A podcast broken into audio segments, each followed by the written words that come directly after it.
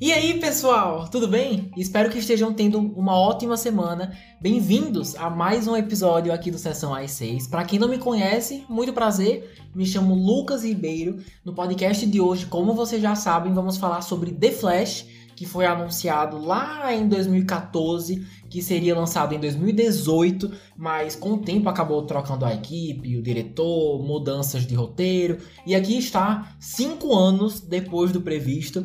E será que valeu esse tempo todo de espera? Olha, pessoal, hoje a gente tem bastante coisa para discutir.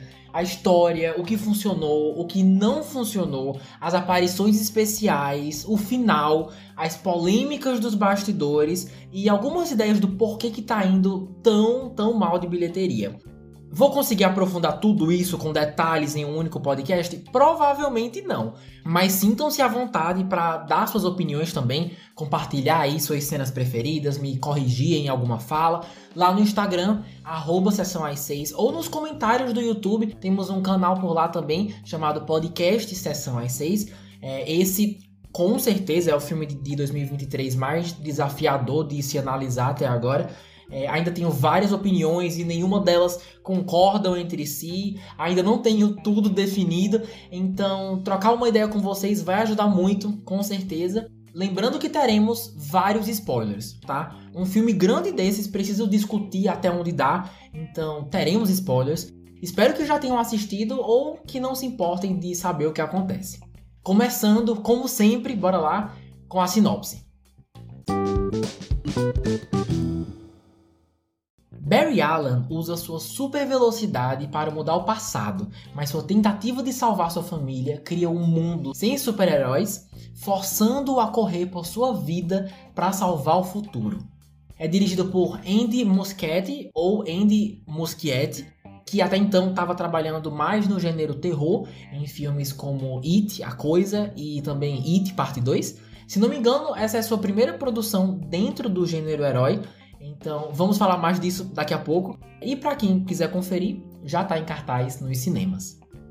Galera, apesar de todas as controvérsias, eu sabia que ia ver esse filme, não só para cobrir no podcast, né, é o meu trabalho, mas também porque se você acompanha esse projeto há um tempo, o Sessão às 6, sabe que adoro filmes de heróis, sejam da Marvel, DC, acho bem divertido, tinha adorado os trailers você juntar o Flash com o Batman do Michael Keaton e uma nova Supergirl numa nova aventura, parecia o máximo, tipo um mini filme da Liga da Justiça. E eu tava animado. Fiz o meu dever de casa e tudo mais. Aproveitei a oportunidade para rever o filme do Homem de Aço, né, do Zack Snyder. Não sei o que as pessoas acham, mas para mim é bem mais ou menos mas lançou em 2013, né? Então passa um pano. Não é todo o projeto do Zack Snyder que me anima, sendo bem sincero. E também consegui ver dois filmes, né, os dois que existem do Batman do Michael Keaton, o do final dos anos 80 e o do início dos anos 2000. Nunca tinha visto, essa foi a primeira vez e apesar de continuar não sendo um fã do Batman, admiro muito a coragem do Tim Burton de trazer à vida coisas que aparentam só funcionar nos quadrinhos é, usar pinguins para explodir Gotham e umas outras viagens aí. Mas a realidade é que tem seus fãs até hoje, né? É, então sobre isso não tem como argumentar. Mas esperava mais do Michael Keaton. Acho um ator muito bom, mas seu Bruce Wayne, é, pessoalmente, achei muito sem sal, sem personalidade, assim, aos fãs do personagem, não me odeiem. Inclusive, as melhores cenas dele como Bruce eram justamente quando estava contracenando com outras pessoas, como a Selina, a mulher gato. Aquelas cenas do segundo filme foram ótimas, mas sozinho não me chamou a atenção. Gostei mais do seu Batman, na verdade. O que tô querendo dizer é que fui pro cinema super preparado pro Flash, mas mal sabia que nada poderia ter me preparado para esse filme. Saí da sala achando um caos. Eu senti muitas coisas diferentes assistindo, às vezes, às vezes entendia o que estava sendo feito, outras vezes a vontade era de jogar a lógica toda pro alto e falar, mas que p é essa que eu tô assistindo? E assim, aqui, agora com vocês, minha maior dificuldade é não cair na tentação de falar, ah, é só ruim, ou ah, é um filme sensacional e ponto. E ao invés disso tentar realmente navegar aí pelo meio termo e ser justo ao máximo possível. Tá, mas o que deu certo? O que, que teve de tão bom assim? Bora, bora começar por isso. Olha, várias coisas. Praticamente todas as cenas de ação foram sensacionais. Todo mundo conseguiu ter algum tipo de destaque.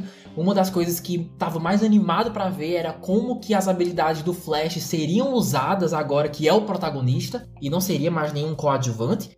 E o resultado é bem bom, bem interessante. Vemos atravessar paredes e objetos, temos tornados, ele anda na lateral de um prédio em câmera lenta logo na primeira sequência. É muito bom. Adoro ver como a criatividade torna seus poderes ainda mais interessantes. Mas confesso que minha cena favorita, de longe, é a do resgate da, da cara, né? A, a Supergirl, feito pelos Barrys e o Batman invadindo a instalação secreta russa. Mano, o Batman. O Batman deu conta de tudo. Ele foi, assim, a estrela daquela cena inteira. O que que naquela época os efeitos especiais eram outros e tudo mais, não eram tão avançados, mas se, juro para vocês, se vocês juntarem os dois filmes do Michael Keaton, não tem uma cena que chega perto dessa. Mesmo adorando o que fizeram na versão do Robert Pattinson, acho que essa cena foi a cena de luta do Batman mais legal que eu já vi no entretenimento. E, e olha que a cena do início do Ben Affleck numa perseguição também foi muito massa. Mas aqui é o conjunto da obra. Foi aquela capa à prova de balas, mas que também ajuda na hora dos grandes saltos no ar. Todas as armas no cinto dos anos 80, é, aquele gancho e o combate corpo a corpo também, né? Super bem coreografado. Eu não piscava assistindo aquela sequência. Fãs do Michael Keaton devem ter amado sua participação só por isso, de tão boa que foi. Agora, um outro destaque, que até pode ser controverso, mas que no geral eu adorei, foi o humor. É um filme bem engraçado. É claro que algumas tiradas funcionaram bem mais do que outras, mas continuar com essa pegada de associar o Barry a uma vibe mais descontraída, às vezes meio confusa, com ótimas expressões faciais, reagindo a tudo, se encaixou muito bem na história e ainda deixou as coisas mais divertidas até quando o filme saía um pouco dos trilhos. As partes mais engraçadas para mim foram quando os Barrys atravessaram a parede de vidro só para descobrir que era uma porta automática que já estava aberta. É, uma outra também foi quando o nosso Barry foi testar a super velocidade depois que foi atingido pelo raio sem querer e criaram toda uma expectativa. Ele fez uma pose e tudo só para ficar dando voltas na sala, andando super devagar, chorando, todo decepcionado. Ah, eu adorei. Tem os momentos cômicos bem bons aqui. Outro ponto alto que não posso esquecer é que, apesar de te dar muita coisa para olhar e tentar entender, o filme deixa bem claro que no fim das contas, The Flash é uma história sobre luto e que, como eles mesmos dizem, às vezes alguns problemas não têm uma solução. A história vai se tornando cada vez mais complexa porque Barry só fez colocar uma lata de extrato de, de tomate, sei lá, no carrinho da mãe o que à primeira vista parecia ser uma ação tão inocente que até me convenceu, né, de que não ia mudar tanta coisa no universo, mas acabou virando uma bola de neve até chegar num ponto que a única saída possível era aceitar a morte de sua mãe. Na sua maior simplicidade, o filme é sobre isso. A sinopse é essa. E quando eles focam no simples, cara, é lindo. Eu ia falar isso mais pra frente, mas depois repito eu chorei assistindo esse filme.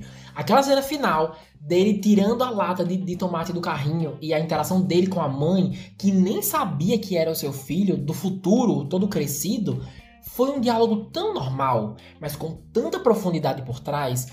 Para ela, não era nada especial, era um momento como outro qualquer, para ele era tudo. Uma oportunidade única na vida de dar adeus, um adeus definitivo para uma figura tão essencial na sua vida, né? Quantas pessoas no mundo aí tiveram essa oportunidade?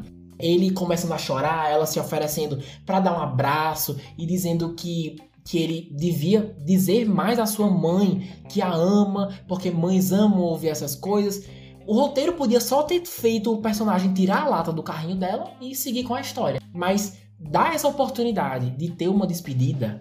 Houveram outros momentos parecidos também, mas foi esse que deixou claro para mim que apesar de tudo, o filme não tinha se esquecido que o foco era esse. sabe? E um outro comentário ligado a isso é que você dizer ao público que nem todo problema tem uma solução não significa necessariamente que o final do filme tem que ser para baixo e depressivo. Sei que teve gente que achou trapaça, mas eu achei genial que o Barry, depois de conversar com a mãe, ainda aproveitou a oportunidade para colocar a lata na prateleira de cima, para o pai, que ia vir depois, intencionalmente levantar o rosto e ser gravado pela câmera de segurança. Mesmo o universo terminando nem sendo o mesmo de antes, tanto que o George Clooney aparece como o Bruce Wayne daquela realidade, a sensação que deu quando foi revelado que o rosto do pai aparecia na gravação foi que o Barry tentou uma abordagem muito mais inteligente de como fazer a diferença. Por querer trazer um pouco de esperança para o seu presente, né? Libertando o pai da cadeia.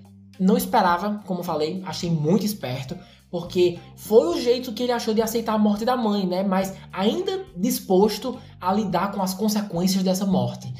É, Para os ouvintes que assistiram e não gostaram do filme, olha, não se deixem enganar.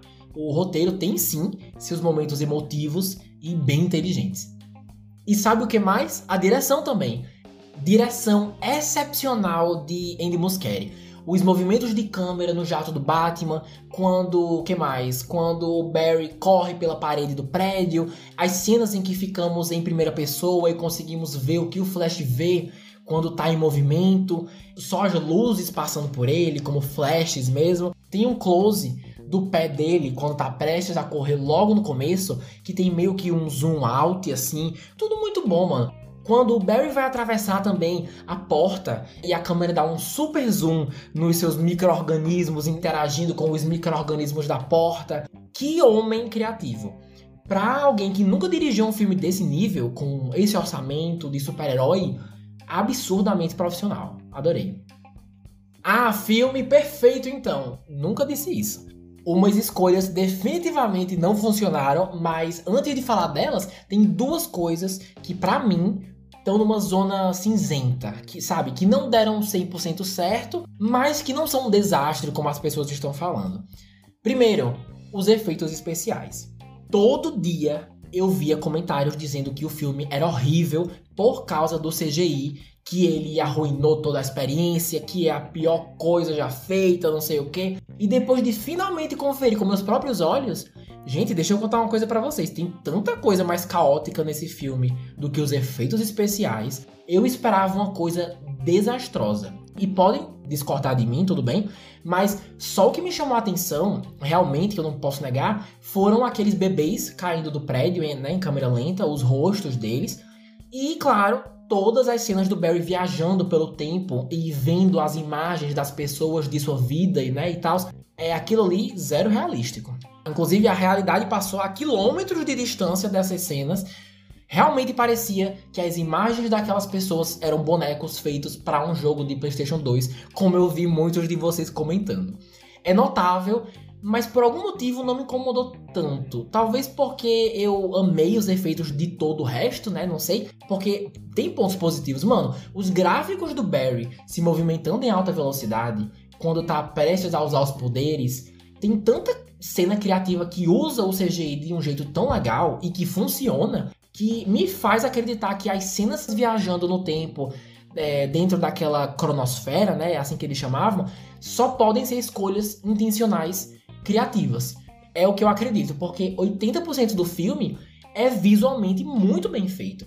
Então, não achei uma avaliação justa por parte das pessoas mais radicais. Certo, já a segunda coisa que adorei e não curti ao mesmo tempo foram as famosas cameos, as 800 aparições especiais que temos nessa aventura aí do multiverso. Mas falo 800 brincando porque a quantidade não me incomodou, mas sim as escolhas de quem seriam os homenageados naquela grande cena dos diferentes universos. Não sou, assim, só para deixar claro, tá? Não sou decenalta nível ler todos os quadrinhos. Na verdade, passo longe disso. Também não vi todos os filmes antigos do Batman, do Superman, os programas de TV. Então, apesar de não significar nada para mim pessoalmente, super entendo, admiro e respeito eles terem colocado o Batman dos anos 60, do Adam West, o primeiro Superman do George Reeves, ainda em preto e branco, a Supergirl clássica, tudo isso dá para entender.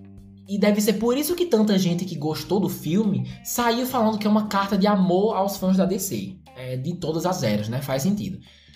É, agora, você me vir com Nicolas Cage como Superman, ao invés de mostrar o ator que passou nove anos fazendo Flash na televisão até um dia desses, não só acho ridículo, como chega a ser ofensivo. Nossa, eu posso passar uma hora só falando disso. Não faz sentido todos os universos serem oportunidades de homenagear os antigos atores dos filmes e séries da DC, com exceção de apenas um que nunca existiu. Nicolas Cage nunca foi Superman. Vocês já devem saber disso, mas só recapitulando. Nicolas Cage, pessoal, é um baita fã do personagem. Ele leu todos os quadrinhos, colecionou umas coisas e por um momento na sua vida quase foi o Superman no cinema, se eu não me engano. Umas décadas aí atrás chegou até a provar o traje e fazer uns testes no estúdio, né? Tanto que tem até uma foto bem icônica dele com uniforme e tal. Mas nunca chegou a acontecer, nunca. Ah, Lucas, mas o multiverso é para explorar possibilidades. Então, todas as outras participações de um pessoal que inclusive nem tá mais vivo são homenagens. E quando você tem um ator como Grant Gustin terminando sua era na televisão como Flash no mesmo ano que esse filme é lançado, aí você escolhe mostrar o Nicolas Cage enfrentando uma aranha gigante. É isso? Assim, eu gosto do ator, mas em nenhum momento da minha vida eu pensei, caramba, mas como será que teria sido se lá atrás ele tivesse sido Superman, hein? Fico me perguntando aqui. E também não vejo ninguém fazendo petição na internet para tornar isso realidade, não. Pode ser só minha bolha, mas nunca vi nada parecido. Eu entendo que um dos motivos dessa escolha foi justamente gerar esse choque, né? Mas, mano, foi tão estranho. Sabe aqueles. Sabe aqueles sonhos ou pesadelos que não faz sentido nenhum e por alguma razão você só tá ali no meio vivenciando tudo aquilo? Fui eu nessa cena. Eu não odeio o Nicolas Cage, mas ficou muito claro que ele pegou o lugar de alguém que poderia ter dado um significado muito mais emocionante pro público. É, mas enfim, desabafei pelo menos. No geral, essas aparições são uma zona cinzenta para mim porque serviram um propósito legal, na sua maior parte, e ainda tivemos outras cenas além dessa, né? Tivemos também o Ben Affleck e a Gal Gadot no começo, que retornaram, o que eu adorei. Não sabia que a Gal ia aparecer, adoro a Mulher Maravilha dela, então fiquei muito feliz. E teve o George Clooney no final, né? Também para servir mais como um elemento surpresa, mas que tanto faz como tanto fez. É, ele mesmo admitiu uma vez que foi um péssimo Batman, aí aparece no final, e eu nem vi os filmes dele também. É, acho que, no geral, faltou uma coerência maior na lógica dessas participações. Não sei. Agora, o que definitivamente não funcionou e poderia ter sido melhor. Para um filme que fez uma baita propaganda falando que teria uma Supergirl na equipe, uma Supergirl nova e que era a cara e não Clark naquele universo, aparecendo em todos os pôsteres e trailers. Na hora do vamos ver, mal apareceu. Sem brincadeira, ela deve estar tá bem uns 10 minutos se a gente somar todas as suas cenas. E quando finalmente a vemos com o uniforme pronta para porradaria, ela morre.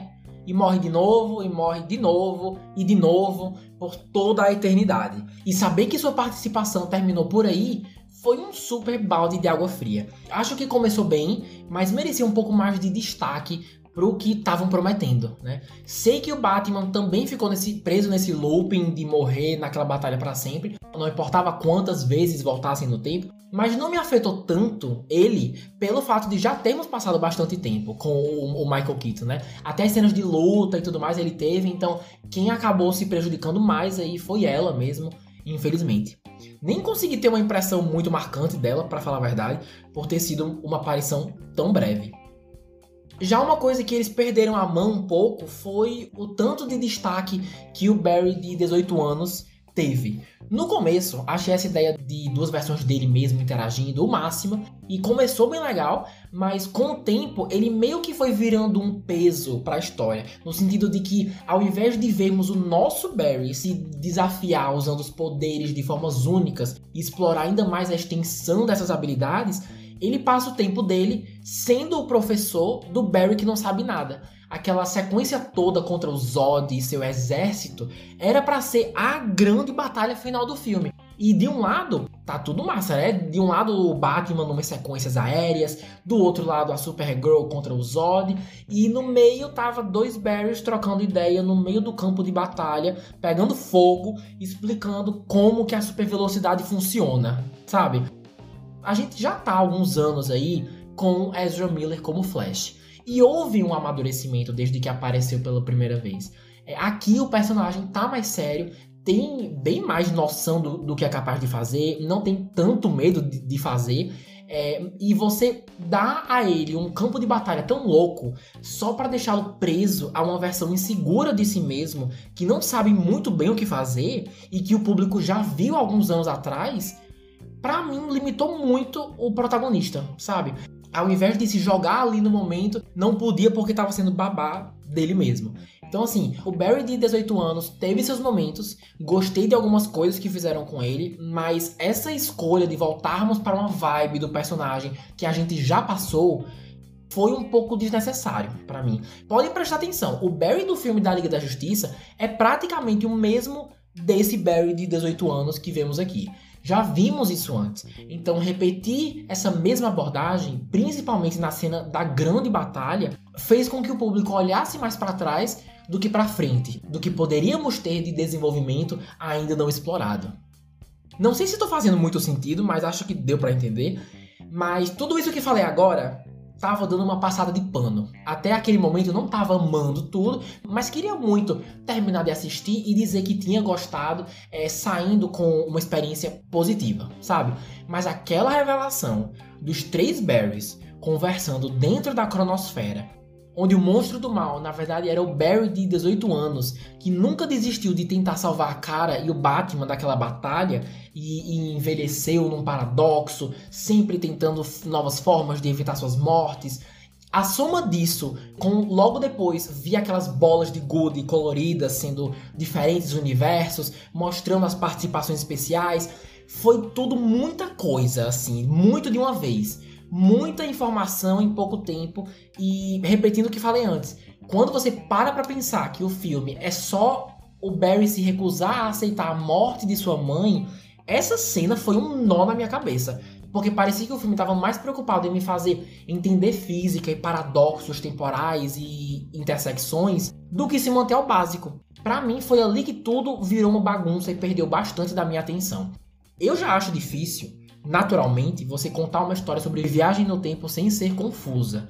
E aqui tem viagem no tempo e o multiverso. Como resultado dessa escolha, acho que vai dividir muita gente. Vai perder o interesse, vai perder a animação que muitos do público têm é, enquanto assistem, né? Posso estar errado, mas das duas, uma. Ou eu teria cortado essa parte inteira e arranjado uma, uma alternativa mais acessível para servir como final ou eu manteria essa mesma, mas teria simplificado o roteiro com menos física teórica e paradoxos e mais organização mesmo, tanto organização narrativa quanto visual. Porque chegou uma hora que eu nem sabia mais o que estava acontecendo, o que estava olhando. Talvez seja o tipo de filme que assistir uma segunda vez faça uma diferença, mas aí é que tá, será que eu realmente quero ver isso de novo, sabe? Mas e vocês? Teriam mudado alguma coisa nessa cena dos três berries? Ou entenderam tudo de primeira? Eu conheço gente que entendeu tudo de primeira e olha, parabéns para vocês, viu? Talvez por não ler os quadrinhos eu, eu, tenha sido mais pego de surpresa, mas filmes de herói não deviam apelar para todo mundo, meu Deus. Enfim, quero saber as opiniões de vocês, bora trocar uma ideia porque minha mente tá fritando ainda mais com esse filme. É, beleza, seguindo aqui com os personagens. Como já falei da Supergirl, da Sasha Calle e do Batman, do Michael Keaton, queria focar um pouco mais no protagonista e suas controvérsias. Tanto que ele interpreta duas pessoas, né? Então, mais um motivo aí para destacar. Ezra Miller, que faz tanto o Barry Allen da nossa realidade, quanto sua versão mais jovem de uma outra realidade. É, pessoal, não sei se vocês sabem, mas Ezra Miller se considera uma pessoa não binária e apesar de se sentir confortável com todos os pronomes, os que ele usa para se referir a si mesmo são they, them, que em português são elo e delo, e também a letra E em palavras que especificam um gênero, né? Verbos. Se eu trocar alguma coisa, peço um pouco da paciência de vocês, mas bora lá. Todo mundo deve saber que mais ou menos um ano atrás, Ezra se envolveu aí em diversas polêmicas por causa de problemas pessoais é, uma mais estranha que a outra, envolvendo uma jovem menor de idade, já jogou uma cadeira numa pessoa, tem um vídeo dele avançando a garganta de uma fã, e tudo isso enquanto o seu filme estava na pós-produção, né? Em que seria o rosto desse filme de milhões e milhões de dólares. E a internet começou a ficar um caos. Uns achavam que deviam trocar Ezra por outro ator, outros achavam que a melhor coisa seria mandar o filme direto para o HBO Max e não nos cinemas. E uns mais radicais aí queriam o cancelamento total desse projeto que nunca devia ver a luz do dia. Mas no fim das contas não fizeram muitas mudanças e o filme, óbvio, chegou aos cinemas do mundo todo. É... Sem querer me alongar muito, até gravei um podcast com um convidado sobre opinião versus crítica, onde falamos justamente disso. Mas fico feliz que tenha sido lançado. Tem muita coisa aqui, muita gente envolvida nesse projeto para você resumir todo o esforço de anos em uma única pessoa, mas entendo super quem não se sente à vontade para ver, vai de cada um, respeito isso e espero de verdade que a justiça seja feita e acho que seria erradíssimo se ele continuasse no papel em mais filmes depois de toda essa dor de cabeça. Agora, dito isso, analisando só o filme, tá bom? Mano, que atuação sensacional de todos os filmes que eu já vi dele. Essa foi a de longe sua melhor performance, mas também porque teve o dobro de oportunidades para se destacar, né? Muito, muito impressionante. O filme quase todo é ele interpretando duas versões do mesmo cara e conversando entre si. E do início ao fim, acreditei que eram duas pessoas completamente diferentes. Um mais sério, super ciente do que tá rolando, das consequências de tudo, né? Mais maduro. E o outro só tá feliz de estar tá ali, sabe? E ganhar poderes, tá ligado? É, vai muito além de mudar o corte de cabelo, colocar uma peruca, um figurino diferenciado. É o jeito de falar, as expressões do corpo, até mesmo na hora de tomar atitude. Tipo aquele flashback do nosso Barry contando que na batalha original contra o Zod, em Homem de Aço, ele tentou fazer alguma diferença, mas só conseguiu salvar uma criança e ainda cobriu o rosto dela para que não visse a morte do pai, porque não ia dar tempo de salvar os dois. Foi uma cena pequena, mas bem importante para mostrar o tipo de pessoa que Barry Allen é. Uma outra cena que ajudou a fazer isso foi quando tentou recriar o acidente na Batcaverna para ver se conseguia ser atingido pelo raio de novo e conseguir os poderes de volta.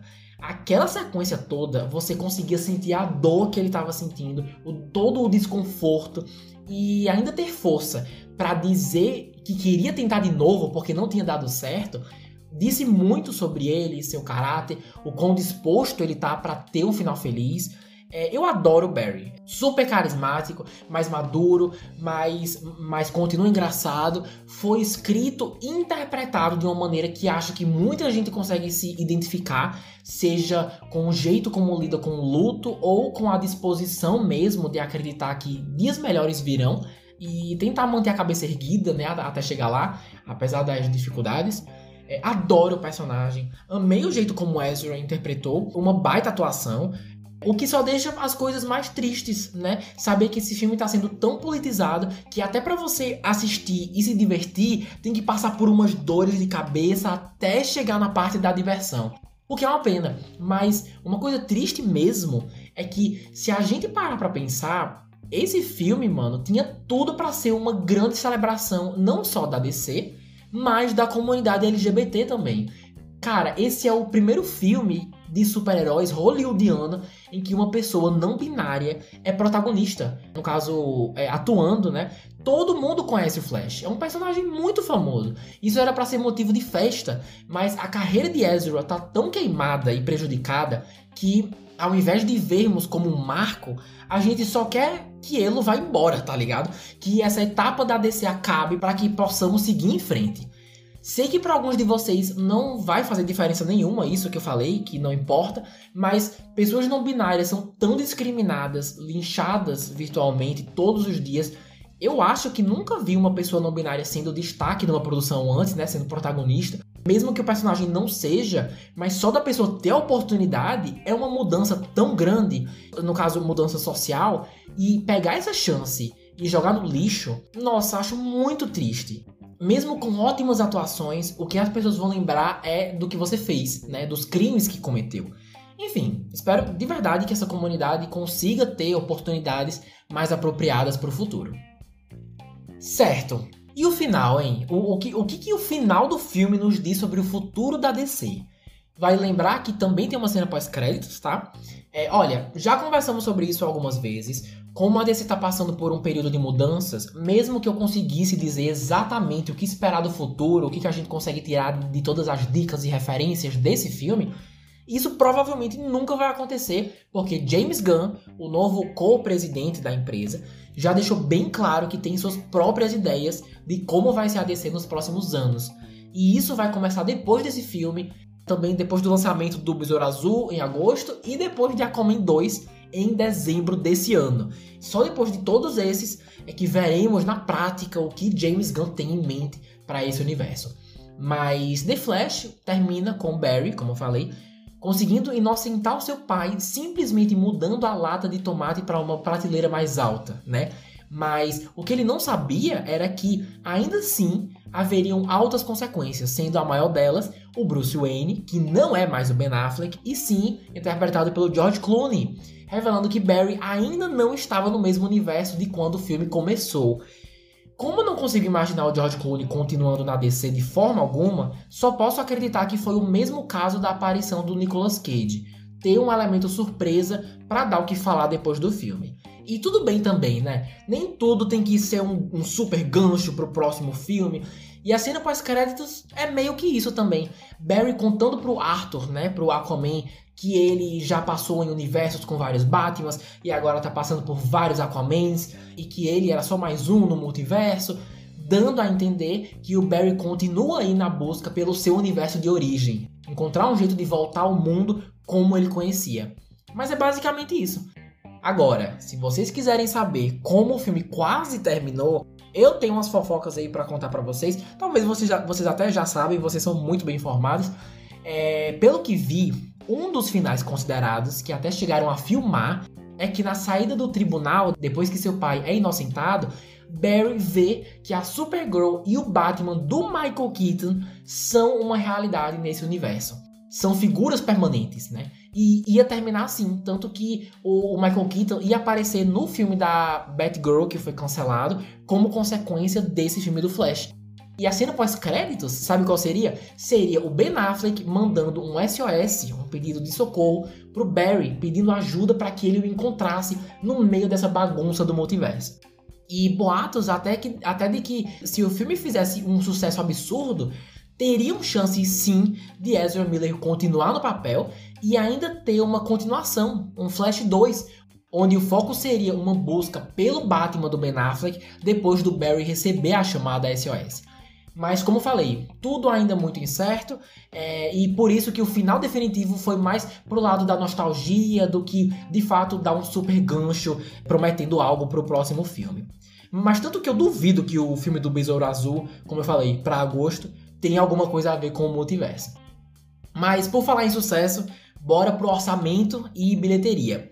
Dando uma olhada aqui na Wikipedia e no site Box Office Mojo, o filme custou mais de 220 milhões de dólares para ser feito e já estamos na segunda semana de lançamento, né? Durante essa gravação, e até o momento arrecadou mais de 145 milhões de dólares.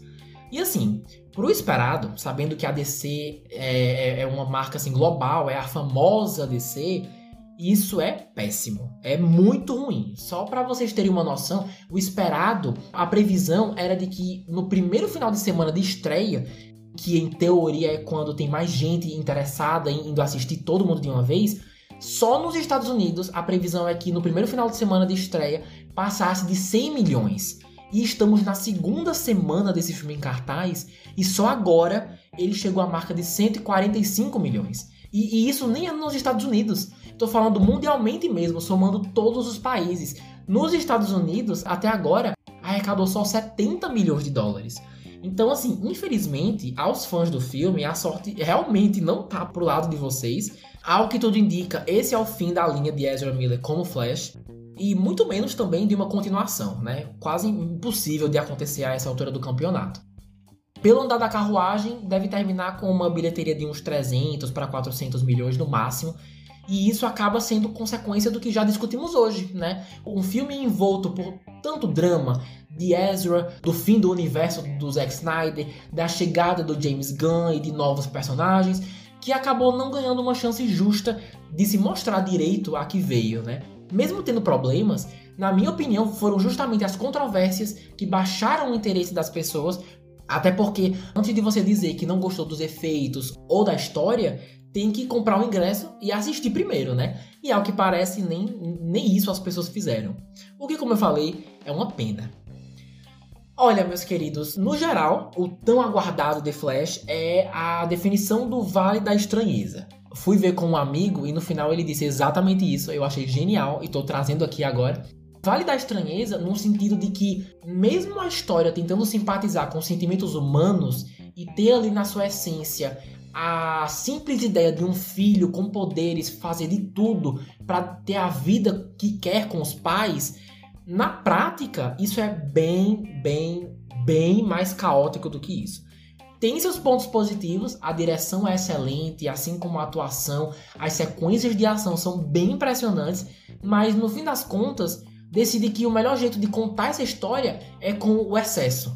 Excesso de efeitos, de conceitos teóricos, muitas explicações multiversais sobre viagens no tempo e que ainda por cima nos deixa com dúvidas sobre o que está acontecendo. Um outro motivo pelo qual uso a palavra caótico tantas vezes é porque vez ou outra, eu também tenho a impressão de que o filme tinha sido escrito e dirigido por várias pessoas diferentes. Porque a identidade desse filme é muito caótica. Porque ele tenta mirar em diversos grupos diferentes, com idades diferentes.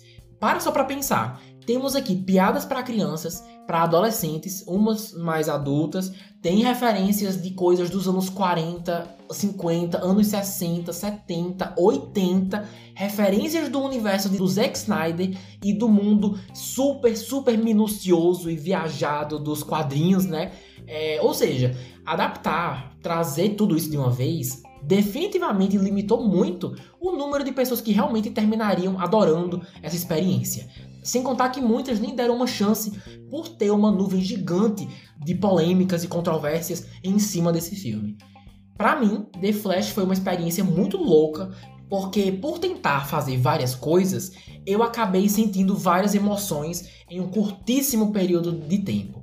Ri das piadas, fiquei desorientado com o Nicolas Cage na tela do cinema. Daí, 10 minutos depois, juro para vocês, tava chorando com a despedida do Barry com sua mãe definitivamente o filme mais difícil de analisar desse ano até agora. Não consigo bater o martelo e dizer se gostei mais ou se não gostei, é só isso. Acho que ver uma segunda vez ajudaria nisso, a, a deixar mais claro minhas impressões. Mas repito, será que eu realmente quero passar por essa experiência de novo? Ainda mais tendo tanta coisa para assistir. Junho e julho normalmente são tão lotados de filmes e séries que eu gosto de cobrir normalmente, né? Tem, a, tem aí a nova temporada de Black Mirror, já já vai lançar Indiana Jones. Então, será que eu vou reassistir mesmo? Não sei. Mas agora é a hora. Muitas verdades foram ditas nesse podcast e eu quero muito, muito saber de vocês que já assistiram. Esse filme foi demais para vocês? Também queriam que a Supergirl tivesse aparecido mais? Ficaram que nem eu esperando o Flash da série aparecer ou não estavam nem aí? Acham confuso demais para quem não é fã dos quadrinhos conseguir acompanhar de boas? Falando mais daquele final mesmo, né, do, dos três berries. Por favor, fiquem à vontade para compartilhar todas as suas impressões. Se eu esqueci de alguma coisa, se concordam, discordam, temos os comentários do YouTube, só pesquisar podcast Sessão às 6 ou no post do Instagram mesmo, que é arroba Sessão às 6. Lá sempre aviso quando novos episódios são lançados, então fica aí a dica. Se puderem, por obsequio, compartilhem esse episódio para os seus amigos que gostam da DC ou que querem trocar uma ideia sobre o filme. Fiquei várias horas fazendo o roteiro desse episódio e qualquer compartilhamento ajudaria super o Sessão às 6 a alcançar mais pessoas e valorizar o meu trabalho. Beleza? Se você conseguiu escutar até o final, olha, meus parabéns, viu? Vocês são os guerreiros. Nem eu aguento mais o som da minha voz.